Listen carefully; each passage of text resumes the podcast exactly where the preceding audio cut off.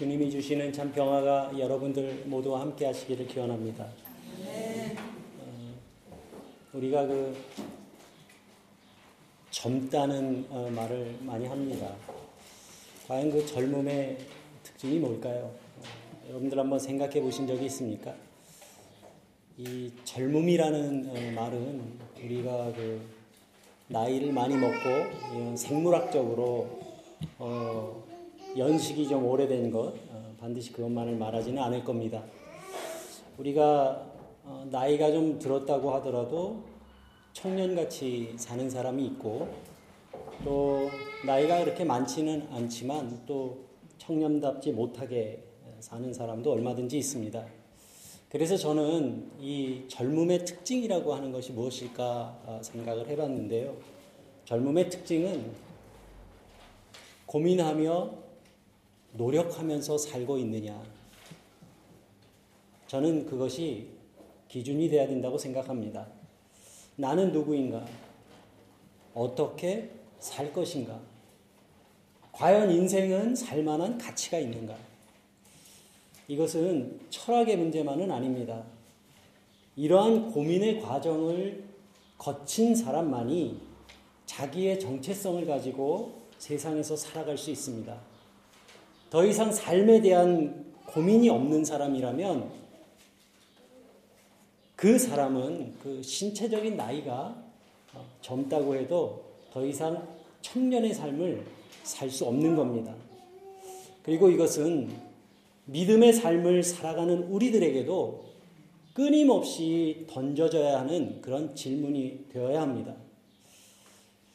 어, 신약 성경을 그 봤을 때, 이 전체적인 분량으로 봤을 때, 바울이 쓴 어, 편지가 압도적으로 많습니다. 이게 사도행전 이후로는 어, 책들이 바울의 서신이 굉장히 많은데, 이 로마서에서부터 데살로니가 전 후서까지는 모두 사도 바울이 어, 각 지역에 있는 교회에 쓴 편지들입니다.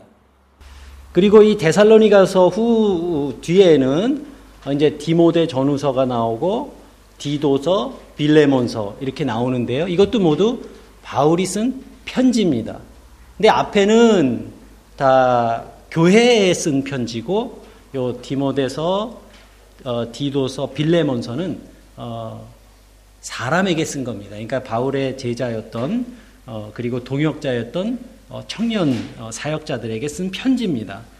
그래서 요 앞에 교회에 쓴 편지들은 바울 서신 이렇게 이야기를 하고 어, 사람에게 쓴 편지는 목회 서신 이렇게 어, 구분을 합니다.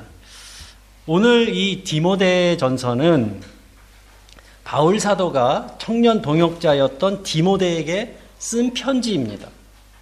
사도 바울은 이, 이 편지에서 청년 디모데가 그리스도의 선한 일꾼이 되기 위해서는 어떻게 해야 되는지 디모데에게 권면의 말씀을 기록하고 있습니다. 오늘 말씀을 한번 천천히 어, 찬찬하게 살펴보겠습니다.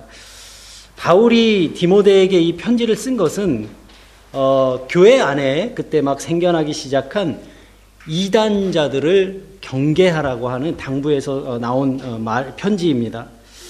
그러면서 이제 막 30대 그 초반이 된 디모데에게 그리스도의 선한 일꾼이 되어라 이렇게 권면합니다.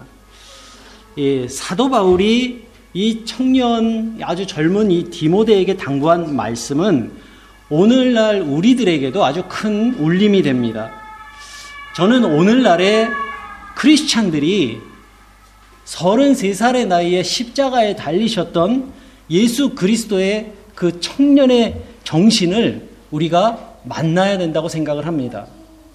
그리고 오늘의 이 본문 말씀이 그러한 예수님을 본받기를 간절히 소망하는 사람들에게 아주 좋은 지침이 될 것이라고 생각합니다. 사도 바울은 7절에서 디모데에게 예수 그리스도의 선한 일꾼이 되기 위해서는 먼저 어, 망령되고 허탄한 신화를 버려라 이렇게 말합니다. 이 바울이 지금 말하고 있는 것은 신앙을 그 가장한 어리석은 그 이야기들에 귀 기울이지 말아라. 그 이야기입니다. 요즘 같은 시대에 우리가 더 더욱 그 새겨들어야 할 그런 말씀인 것 같습니다. 물론 지금 바울은 어, 이단을 경계하라는 그런 뜻에서 한 말이긴 하지만 요즘 같은 시대에는 반드시 뭐 이단이 아니더라도 이 신앙을 가장한 어리석은 이야기들이 너무 많습니다. 그냥 뭐 하나님 이름만 들어가면 다 신앙적인 어, 말인 줄 아는 것 같아요. 그 중에서도 제가 가장 심각하게 생각하는 것은 뭐냐 하면 하나님의 이름으로 누군가를 미워하고 배척하고 증오하라고 가르치는 그런 말들이 있습니다. 기독교 신앙을 말하면서 누군가를 미워하고 정죄하라고 가르치는 것은요, 우리가 경계해야 할 정말 잘못된 가르침들입니다. 설령 그것이 이슬람이라고 해도 그렇게 가르치면 안 됩니다. 예수님께서는 죄는 미워하셨지만 죄인들은 한없이 긍휼히 여기셨고 그들에게 자비와 사랑을 베푸시고 그들을 용서하셨습니다. 또 이 망령되고 허탄한 신화를 버리라는 그 말씀은 오늘날 우리들의 생활에 만약에 적용을 해본다면 속된 이야기에 어, 정신을 팔지 말라는 그러한 말씀으로 우리가 이해하고 받아들일 수가 있습니다. 그러니까 몰라도 좋아, 좋은 그러한 이야기들에 귀 기울이지 말라는 겁니다. 저는 그 요즘 그 의식적으로 이 한국 신문이나 뉴스를 일체 보고 듣지 않습니다. 왜냐하면 이거를 보고 있으면요, 5분 안에 제 몸의 이 스트레스와 분노의 게이지가 끝까지 이렇게 올라가서 이 아주 몸에 해로운 그러한 뭔가 이 에너지가 막 몸에서 뿜어져 나오는 게 느껴져요. 그래서 저는 요즘 그 한국 그 신문이나 이런 걸 보질 않아요. 제 건강을 위해서도. 저는 요즘에 그 한국 사회의 뭐 어지러운 여러 가지 상황들을 보긴 합니다만은 한국 사회의 문제는 다른 것이 아니라 서로 이 갈등과 미움을 부추기고 있는 것이라고 저는 생각합니다. 그러한 틈바구니 속에서 사람들은 인간에 대한 신뢰를 상실해가고 그리고 점점 회의적이고 부정적인 그러한 성품의 사람들이 되어갑니다. 누구도 신뢰하지 못하고 누구도 인정하지 않는 그러한 메마른 품성들이 되어가고 있습니다. 온갖 그냥 그, 그 가십에 대해서는 우리가 아주 훤히 깨뚫고 있으면서 우리의 정신의 세계 그리고 영적인 세계에 대해서는 무지한 사람들이 너무나 많아지고 있습니다.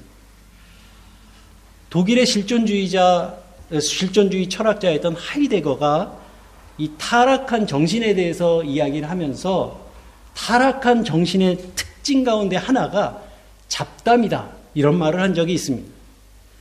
이 사도 바울은 청년 디모데에게 속된 이야기를 멀리 할 때, 어? 이러한 세속의 이야기들을 멀리 할 때 비로소 정말 들어야 할 소리를 들을 수 있는 내적인 힘이 생긴다고 이렇게 말하고 있습니다.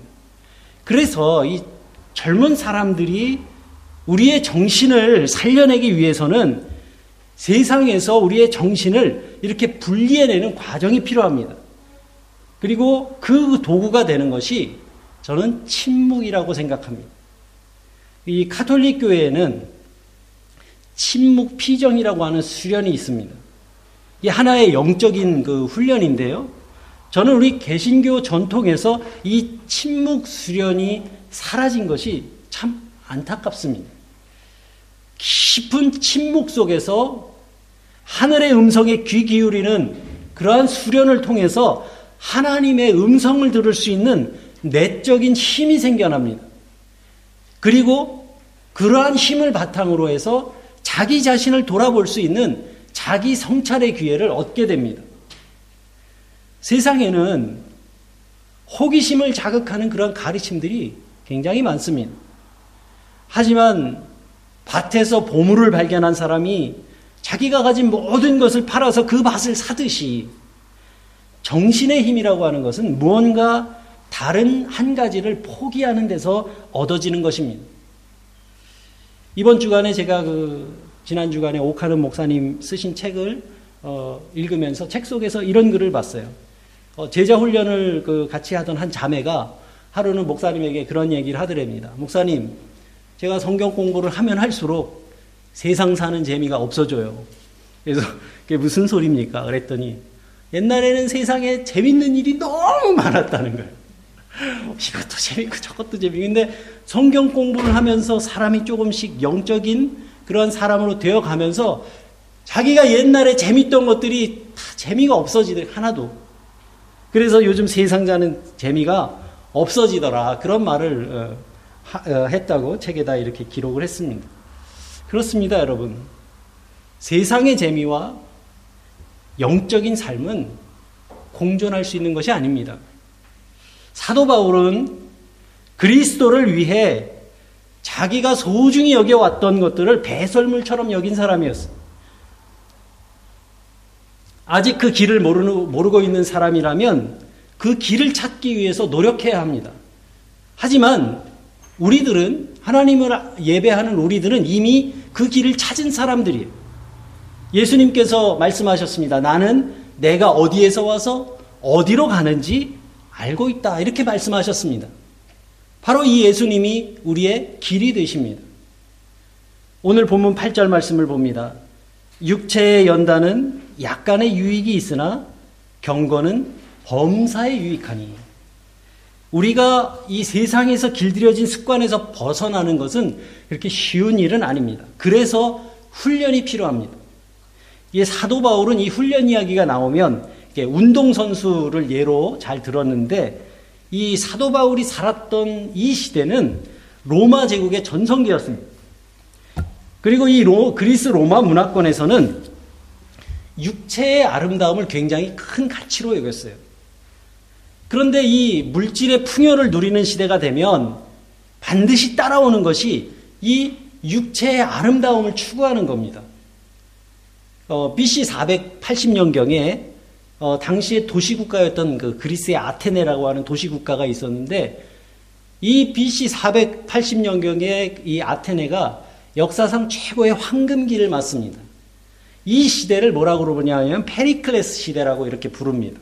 페리클레스라고 하는 사람이 아테네를 이끌던 어, 그런 아테네의 황금기였는데 이 시대의 특징이 뭐냐면 부가 넘치는 시대였어요. 그리스 아테네에 이보다 더 부했던 시대가 없었어요. 당시에 그 아테네가 그 주변의 많은 도시 국가들을 다 그냥 평정해가지고 다 여러 곳에서 조공을 받아들였고요. 그리고 거대한 금광을 발견했습니다. 그래서 그 아테네에 그 신전이 많잖아요. 그 신전들의 신, 신상들을 전부 금으로 도금을 했어요. 아마 12m씩 되고 그런 큰 신상들을 다 금으로 도금을 어, 했다고 합니다. 이 황금의 시기, 시기는 문화의 융성기, 황금기가 아니라 그야말로 그냥 황금이 넘쳐났던 황금 숭배 시대였던 것입니다. 그리고 이러한 경제적 풍요와 함께 찾아온 것이 뭐냐 하면 물질 만능주의. 그것이 만연했어요, 사람들 사이에.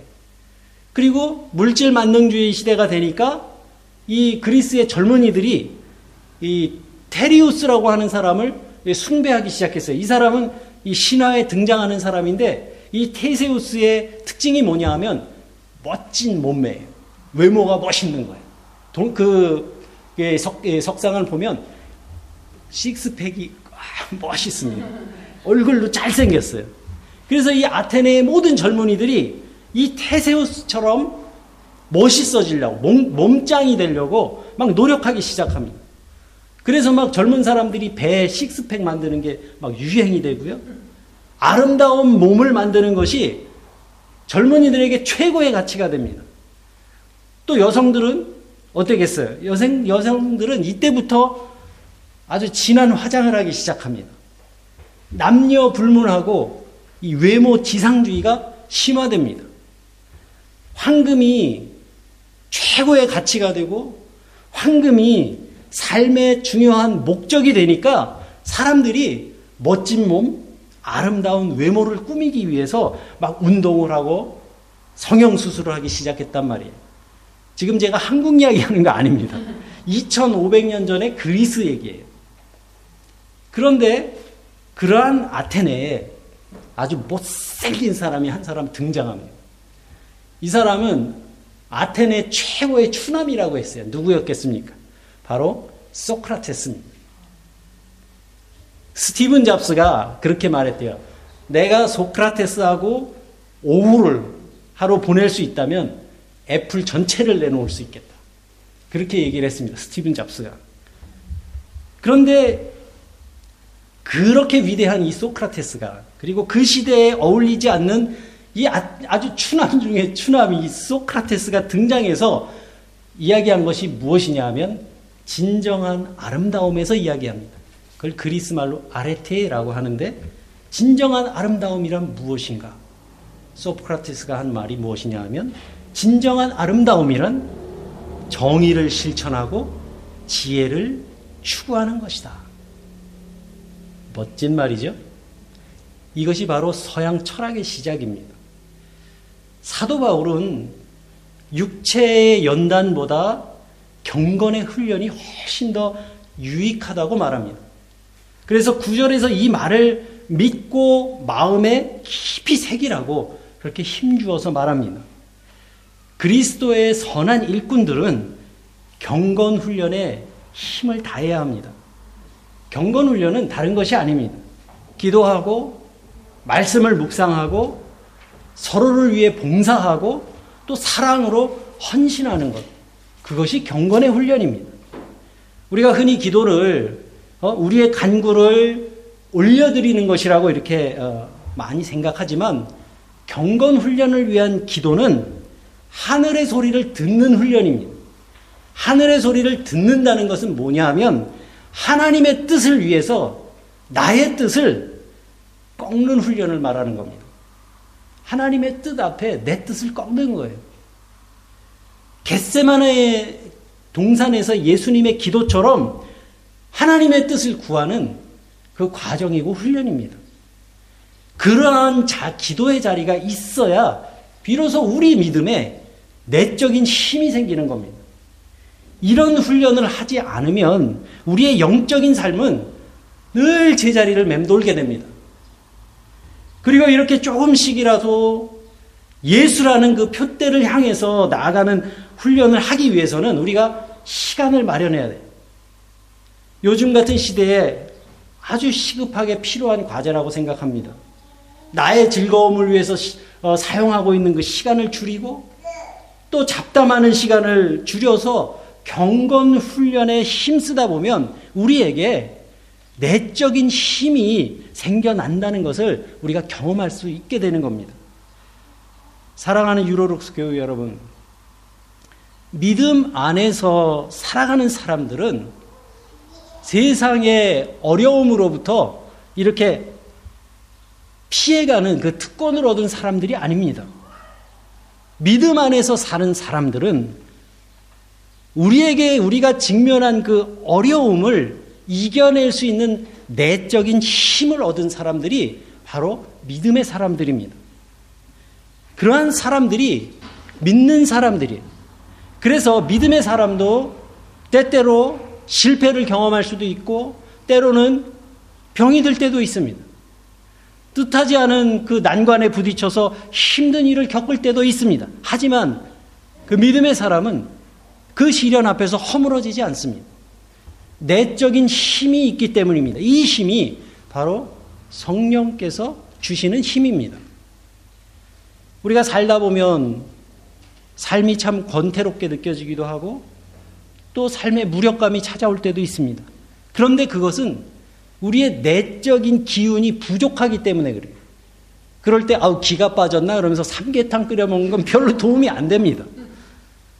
이 기운을요 다른 말로 하면은 뭐라 그러냐면 생기라고 그래요. 생기. 근데 이 생기는요 창세기에 있는 창조 때에 하나님께서 코에 불어 넣어 주셨던 그 하나님의 숨결입니다. 그것이 생기예요. 우리가 그 숨을 들이마시지 못하기 때문에 우리 속에 기운이 부족하고 기운이 부족하니까 우리가 영적인 잠에 빠지는 겁니다. 저는 여러분들이 하늘의 생기로 충만해서 생동하는 삶을 살아가시기를 바랍니다. 여러분들의 눈빛이 막 소망의 눈빛으로 반짝반짝 빛나는 것을 전 보고 싶습니다. 여러분들의 가슴이 예수님이 보여주셨던 그 사랑으로 막 뜨거워져 가지고 어쩔 줄 모르는 그 사랑 때문에 어쩔 줄 모르는 그 마음들을 저는 보고 싶습니다.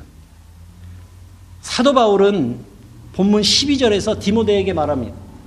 말과 행실과 사랑과 믿음과 정절에 있어서 믿는 이들에게 본이 되라. 여러분, 본이 되라는 말이 무슨 말일까요? 본이 되라는 말은 살아가는 모습으로 가르치라는 말입니다. 디모데는 지금 30대 초반의 청년이에요. 인생 경험이 많지 않은 그런 젊은이가 영적인 지도자가 된다는 것은 그렇게 쉬운 일은 아닐 겁니다. 그렇지만 인생의 경험이 많고 또 나이가 많다고 해서 더 진리에 가깝다고는 우리가 말할 수 없을 겁니다. 십자가에 달리실 때 예수님의 나이가 33살이었어요. 그리고 그분의 삶과 가르침이 길과 진리와 생명이 되십니다. 과연 영적인 의미에서 본다면 본이 된다는 말은 과연 무슨 뜻일까? 여러분 도자기를 굽는 장인은요 제자들에게 이론으로 가르치지 않습니다. 그죠? 어떻게 가르칩니까? 도자기를 굽는 모습을 보여줍니다. 말로 설명하기보다는 직접 그 도자기를 굽는 모습을 보여줍니다. 훌륭한 장인은 제자들에게 자기가 일하는 모습으로 가르칩니다. 영적인 본이 된다는 것도 이와 다르지 않습니다. 영적인 본을 보이는 사람은 막 소리를 높여서 저처럼 큰 소리로 이렇게 사십시오. 어떻게 살아야 합니다. 이렇게 말하는 사람이 아니라 자기의 삶을 통해서 자기가 살아가는 모습을 통해서 그 믿음을 나타내는 사람입니다. 그 사람의 말을 듣고 있으면 예수님의 모습이 떠오르고 그 사람의 사람들을 대하는 모습을 보면 예수님의 사랑과 긍휼이 떠오르고 그 사람과 함께 있으면 예수님의 그 온기가 느껴지는 사람. 그런 사람이라면 본이 될 만한 그런 사람이라고 할 만합니다. 그래서 여러분 본이 된다는 것은 다른 사람에게 그럴듯하게 보이는 것을 말하는 건 아닙니다. 본이 되는 사람은 사람들의 눈길이 그리스도를 향하도록 사람들이 그 사람의 삶의 모습을 통해서 예수님을 바라볼 수 있도록 도와주는 사람입니다. 안 믿는 사람 입에서 야, 저 사람 사는 거 보니까 하나님이 있긴 있는 모양이네. 이런 말이 나와야죠. 어? 만약에 아이 저런 사람이 믿는 하나님이라면 난 절대로 안 믿어. 만약 이런 소리가 나온다고 생각을 하면, 자, 이게 문제 아니겠습니까? 여러분, 문제가 어디 있습니까? 하나님에게 있습니까? 문제가? 사람에게 있습니다. 저는 목회가 어려운 이유가 바로 여기에 있다고 생각을 합니다. 저를 보시면서 서인원 목사가 믿는 하나님이라면 믿음을 만하다. 이런 느낌을 드려야 될 텐데 서인원 목사 믿는 거 보니까 하나님이 없는가 봐 이런 느낌 좀 드릴까 봐 늘 저는 경계해요. 그게 제일 마음에 제가 생각합니다. 그래서 목사인 저에게도 늘 주님의 은혜가 필요합니다. 과연 어떤 사람이 인생을 잘 사는 사람일까? 아마도 어제보다는 오늘을 더 아름답게 사는 사람이 더 인생을 잘 사는 사람일 겁니다. 그래서 사도 바울은 15절에서 이 모든 일에 전심 전력하여 너의 성숙함이 모든 사람에게 나타나게 하라. 이렇게 권면합니다. 사람의 육, 체는요 스물다섯 살이 되면 노화가 시작된다고 합니다. 그런데 그 자연의 섭리를 뒤로 도, 되돌려 보려고 노력하는 것은 아주 어리석은 일입니다. 그래서 육체의 아름다움보다는 영혼의 아름다움을 위해 노력하며 살아야 됩니다. 오늘날 우리 주변에서 마음을 어둡게 하고 얼굴을 찌푸리게 하는 그런 사람들이 많습니다. 그런데 우리의 마음을 그렇게 언짢게 하는 그 이유가 그 사람들이 못생겼기 때문은 아니죠. 그들의 영혼이 아름답지 못하기 때문에 다른 사람에게 그러한 감정을 주는 것입니다. 만약에 우리가 어제보다 오늘 조금 더 마음이 넓어지고 또 우리의 마음이 조금 더 맑아지고 또 우리의 생각이 조금 더 깊어졌다면 우리는 지금 잘 살고 있는 겁니다. 여러분들도 이런 삶을 살고 싶지 않으십니까?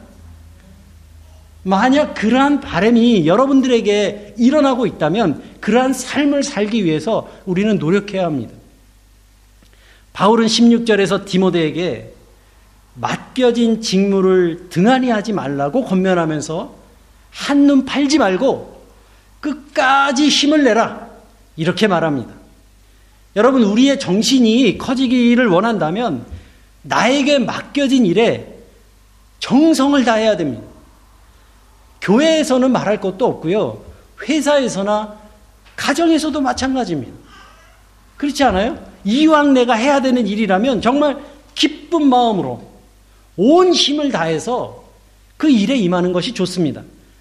맡겨진 그 의무를 성실하게 수행, 수행하는 것처럼 더 좋은 수행의 방법이 없기 때문입니다. 여러분, 리더는요, 이미 완전해진 사람이 아닙니다. 리더는 아직도 조금씩 발전하고 있다는 것, 내가 지금 아직도 조금 더 발전하고 있다는 것을 보여줄 수 있는 사람이 리더가 돼야 됩니다. 그러기 위해서 집중해야 됩니다. 제가 때때로 아주 깊은 생각에 빠질 때가 있어요.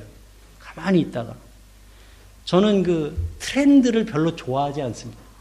트렌드가 뭐 유행이잖아요. 유행인데 저는 이 유행을 별 좋아하질 않아요. 남들이 모두 하는 거는 그때부터 싫어져요, 왠지. 어? 그래서 한국에서 요즘 우엉차 많이 먹는다 그러니까 우엉차도 안 먹고 싶어져. 남들 다 먹는다 그러니까. 참 이상한 성격이죠. 그죠? 저도 압니다. 그런데 만약 제가 생각하는 건 이런 거예요. 내가 가고 있는 길이 많은 사람들이 서로 앞다투어서 가려고 하는 그런 길이라면 저는 그 자리에 멈춰서서 곰곰이 생각해 봐야 한다고 믿습니다. 제가 그렇게 생각하는 이유는 만약 누구나 가고 싶어 하는 길이라면 그 길은 넓은, 넓은 길일 가능성이 굉장히 높기 때문입니다. 누구나 가고 싶어 하고 빨리 가고 싶어 하고 그러한 길이라면 최소한 그 길이 좁은 길은 아닐 거라는 것이 분명합니다. 예수님이 말씀하신 십자가의 길은 결코 넓은 길이 아닙니다. 사람들이 걷기를 꺼려 하는 길이었습니다. 걸어가기 힘든 길입니다. 만약 다른 사람에게 인정받기 위한 삶을 추구하고 있다면 그 인생은 결코 그 만족을 얻을 수 없을 겁니다. 위대한 화가는 절대로 어, 저절로 참 만들어지지 않습니다. 하루에 단 하나의 선이라도 긋는 그 꾸준함, 그 성실함이 평범한 화가를 위대한 화가로 만들어갑니다. 빈센트 반 고흐의 말입니다. 위대한 믿음도 마찬가지입니다. 믿음과 소망과 사랑으로 하루를 살아가는 그 오늘의 삶이 우리로 하여금 위대한 믿음으로 다가서게 합니다. 저는 우리 유로록스의 교우들이 이러한 근기를 가지신 분들이 되시기를 바랍니다. 우리의 삶의 무기력을 극복하고 생기 넘치는 삶의 의미를 찾기 위해서 하나님께 돌아서야 합니다. 세상의 가치를 삶의 중심에 놓고 살기보다는 하나님이 우리의 삶의 중심이 되어야 합니다. 저는 이것이 이 땅에 태어난 인간이라면 누구도 피해갈 수 없는 질문. 나는 누구인가? 이 질문에 답하는 크리스찬들의 유일한 대답이 되어야 한다고 믿습니다.